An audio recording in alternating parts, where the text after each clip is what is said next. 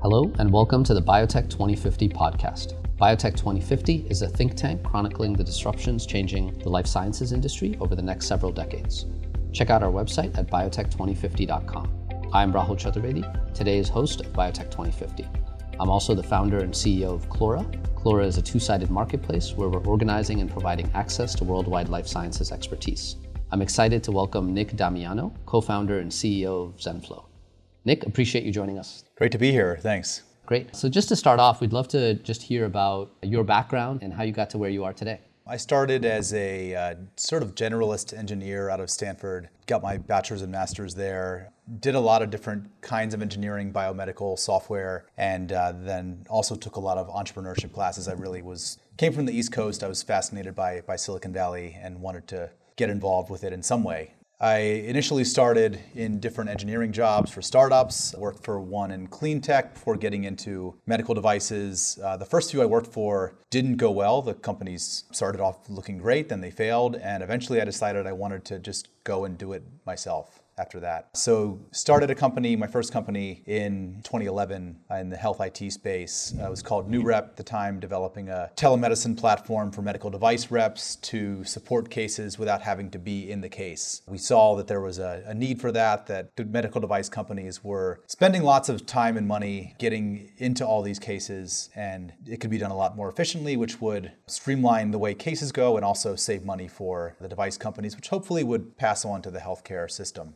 So I worked on that for a couple of years, eventually ended up stepping back from that. The company's still going, it's under a different name now, doing pretty well. Then uh, went back to Stanford after that, got interested in the biodesign fellowship and did that for a year as a fellow, uh, looking basically at needs across different therapeutic areas, mostly focused in neurology, which was what they assigned as the, the area for the year I was there.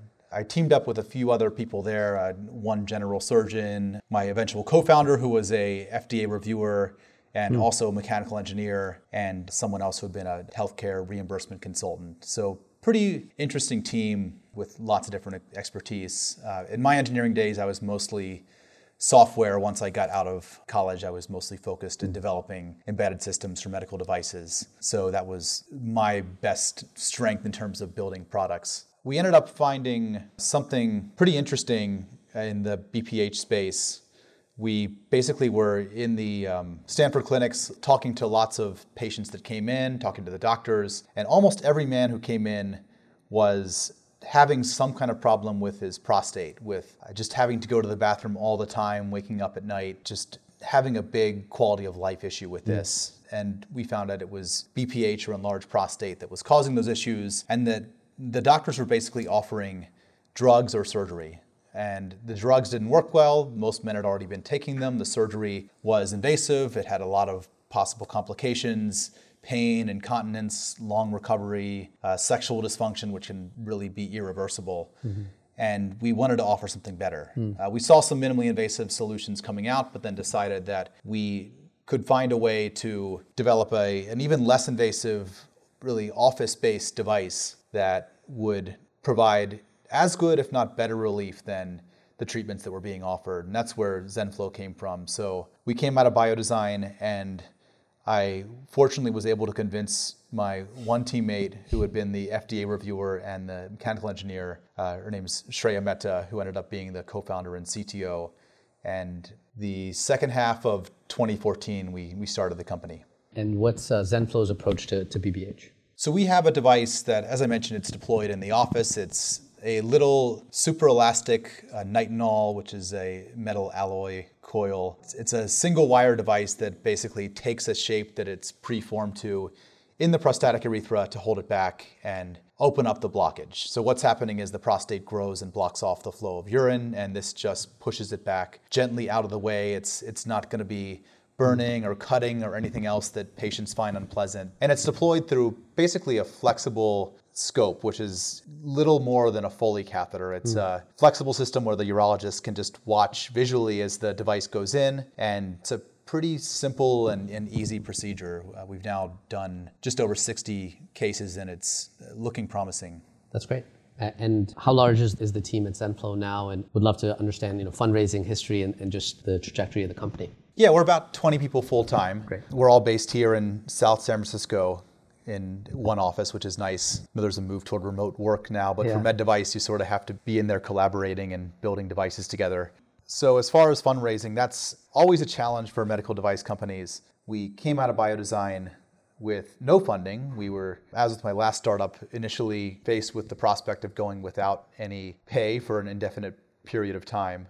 Uh, we really just decided to cast the broadest net possible. So Shreya and I went to our networks as, as broadly as possible and asked, what investors do you know? Uh, we went to the biodesign faculty and staff and asked them and everybody else we could find. We asked who, who invests in this kind of stuff. We did think that one point in our favor is this device is for older men and among investors are pretty common. So that's one good thing. We in the end ended up getting our first funding from uh, Y Combinator, which was really unexpected. We threw out all these flyers, as I mentioned, and my last company had applied for YC. We got interviewed, but then didn't get in. And I at least had some experience with the intense interview process. So told Shreya that, okay, we're, there's almost no chance we'll get this. Let's go in. It's, it's 10 minutes, it's rapid fire. Just try to answer things the best we can and get them excited. This is at least a big market. They're not going to go for it because it's a medical device and it takes forever and costs a lot, and they don't know this space. Yeah. Um, but somehow they, they went for it and ended up being a, a great experience and good to get some, some early funding. That was only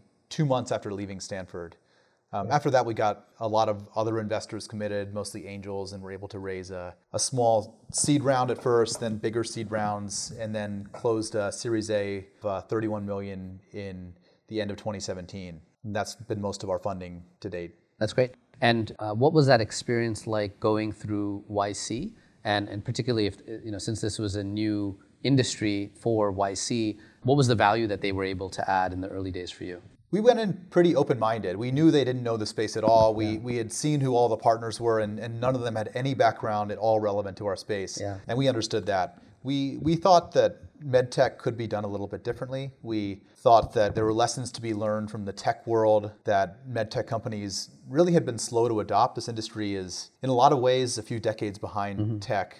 So just wanted to learn about general company building, product building strategy, fundraising, things like that. And there were a lot of things that we learned that were pretty common between medtech and tech. A lot of the just the thinking on faster timeframes is one thing where medtech it's usually people get resigned to the fact it's going to take 10 years to build a product to get it to market. And they just think on many months or years timeframes yc was really all about do things week to week even day to day just optimize as much as possible. So we, we learned to move a lot faster and just be more aggressive with our, our strategy. We learned to be more confident in fundraising. I think that's a problem that a lot of mm. medtech people have is it comes off as not believing in themselves.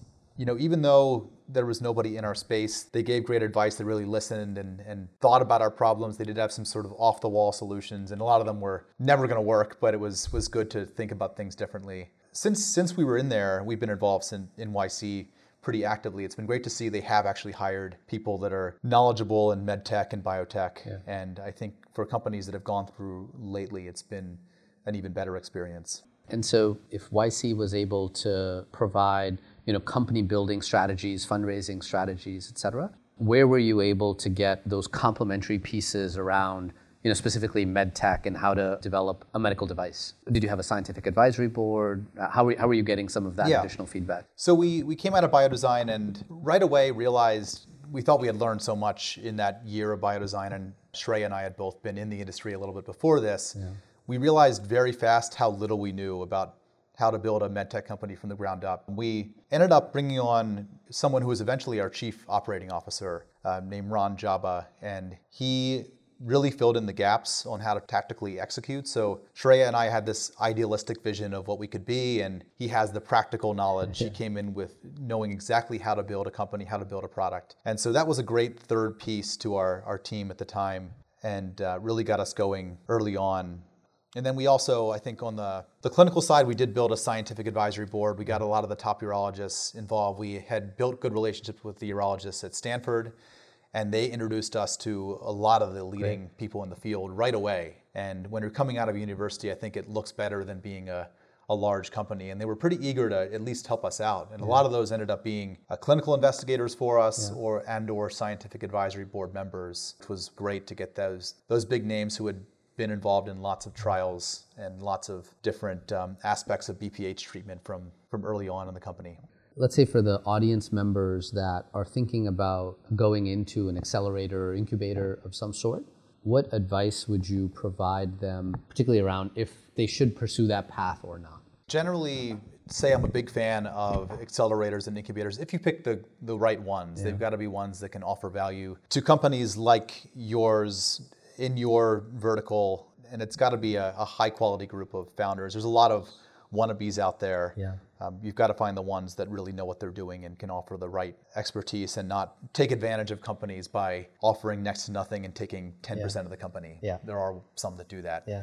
So we were part of Stanford Biodesign where we developed this, which is a great med tech community. We were part of YC. We also were in StartX. Actually, my last company and this company were both in StartX, which is a Stanford alumni accelerator, which is I think also really really a great community. And then we eventually joined the Rosenman Institute mm. community in uh, at UCSF.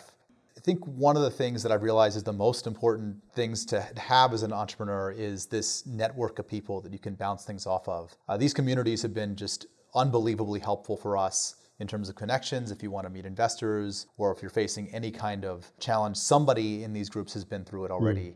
So we've leveraged them heavily and learned lots of things. We're able to shortcut lots of things that would have taken us a long time to figure out on our own by just pinging the, the communities and getting their advice on things. It's a lonely experience in general to start a, a startup. So having people that are going through the same thing is, is just incredibly valuable for both help with things you're going through and just your mental well-being. Coming into the medtech industry with now you know, somewhat fresh eyes. Um, what are the key, let's say, challenges or opportunities that you see for the medtech community that we should try to embrace and, and try to capitalize on? Yeah, one thing that I think is something medtech could do a lot better on is collaborating more between different companies and different people that have various types of expertise. So I, I noticed being in medtech that things are really siloed, especially when I first got into the space maybe 15 years ago companies really like to hold things close to the vest. They don't like to share their information with other companies or if you know if you're a consultant and you have certain expertise you really want to keep all of your materials all of your knowledge as confidential as possible i think that's probably a, a game theory aspect to this you are better not to unilaterally share things when everybody else is keeping things confidential. Yeah. But as an industry, it really is keeping us down. And there's there's so much knowledge out there. And being in communities like StartX, YC, Biodesign, where information is readily shared, you see see what a big advantage it is. I think eventually there will be something similar to open source. I mean, there there are limits to that for medtech, yeah. but there will be something more like that where people are able to share information more broadly, and that will uh, reduce the time to market, the time to get certain things done for all of us eventually. I think medtech sort of has to go there because it's uh, it's a space that's that's had a tough time over the last decade or so, and if we could all be more efficient, then we'd all be better for it. Yeah.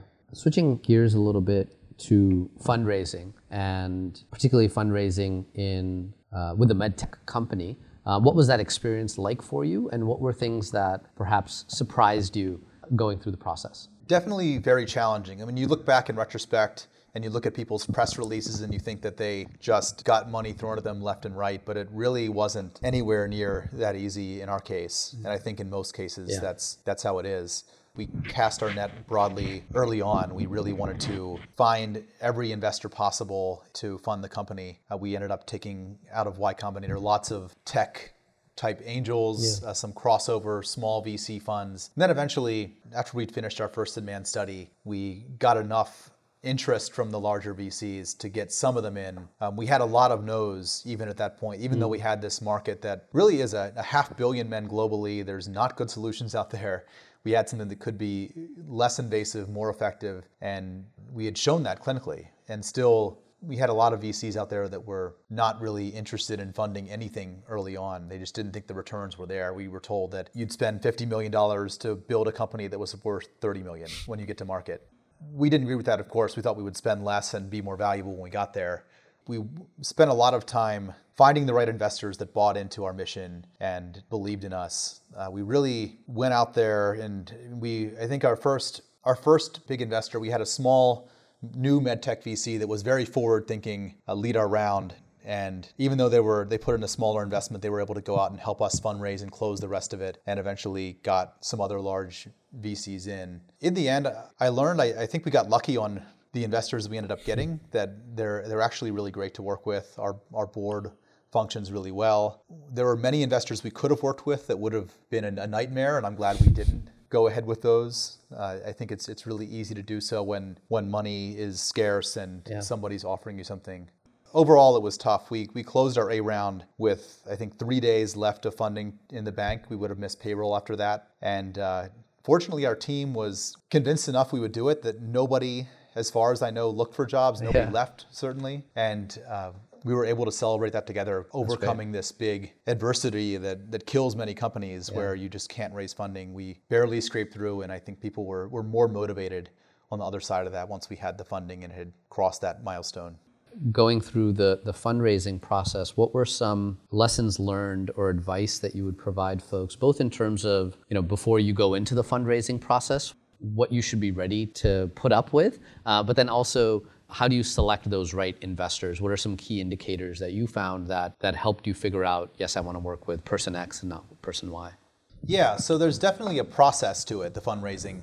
There's a few tricks we used. A lot of this came from from StartX where yeah. you want to make sure you spend a lot of time what they call not fundraising where you build interest before you officially open your round and then you can start off not starting from zero, where you you have a lot of interest. You can probably close some deals or soft close some deals yeah. before you actually start officially fundraising. That's that's helpful. Uh, you want you want to show the investors that you're making lots of progress, that exciting things are happening. I used a, a, CRM tool to move our investors along the, the pipeline as we were running the process and set deadlines for when I would next follow up with each investor. And I was always trying to get more leads in the top of the funnel and would always make sure that I had an exciting update to share. We were trying to make lots of progress and not just get caught up in just fundraising. Yeah. We were doing lots of things here. And I every time I got back to an investor, I would say, okay, we've done this this thing. We're, we're moving along fast. Make sure they know that heard it described as the, the train leaving the station yeah. and they, they need to get on board now or, or else they yeah. won't be able to. I think you asked about also the types of investors. Yeah, how, how to identify which ones are going to be a good fit for you and which ones might not be. Yeah, I think I think a lot of it is that you are speaking the same language when you're you're in there. That you you can share this, you can show your vision, and then they don't just shoot it down yeah. right away. We had so many VCs just parrot the same lines back at us that ended up being really wrong yeah. about our market. And we had a certain vision for where the market was going to go. We we knew this was a big number of patients. We had talked to the patients, to hundreds of them. Yeah. We knew they wanted this kind of solution.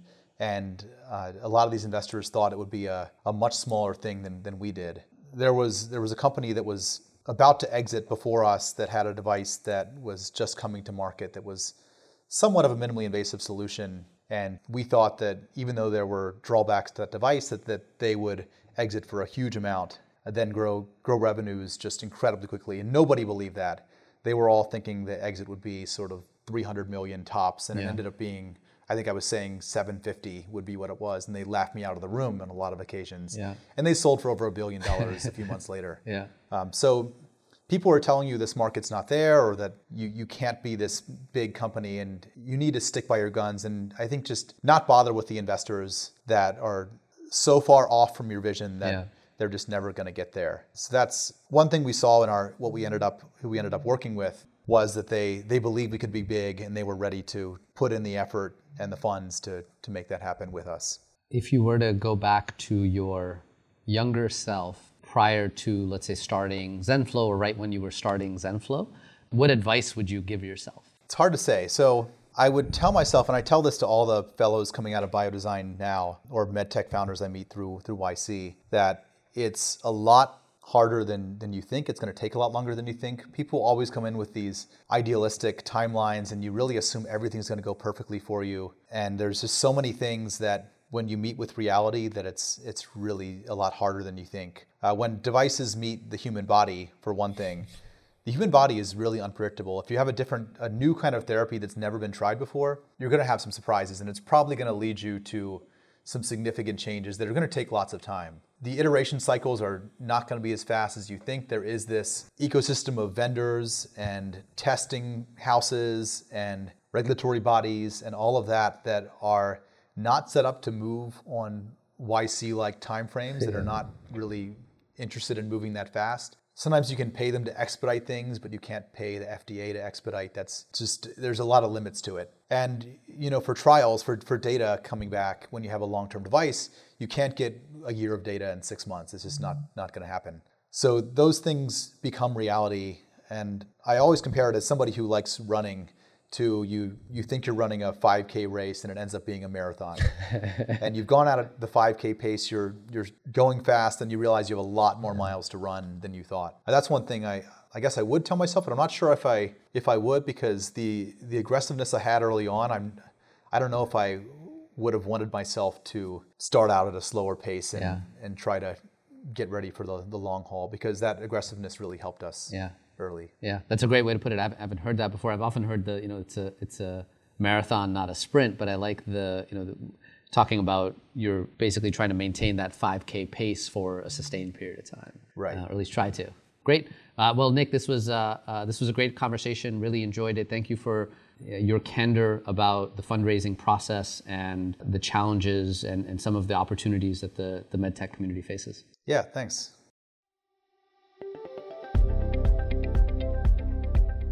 Thank you for listening to this episode of Biotech 2050. This episode is hosted by me, Rahul Chaturvedi. It's edited and mixed by Megan Lovering. If you enjoyed this episode of Biotech 2050, please subscribe to our podcast and leave us a review. Also follow us on Twitter and Instagram at Biotech 2050 Pod. Again, that's Biotech 2050 POD. Until next time.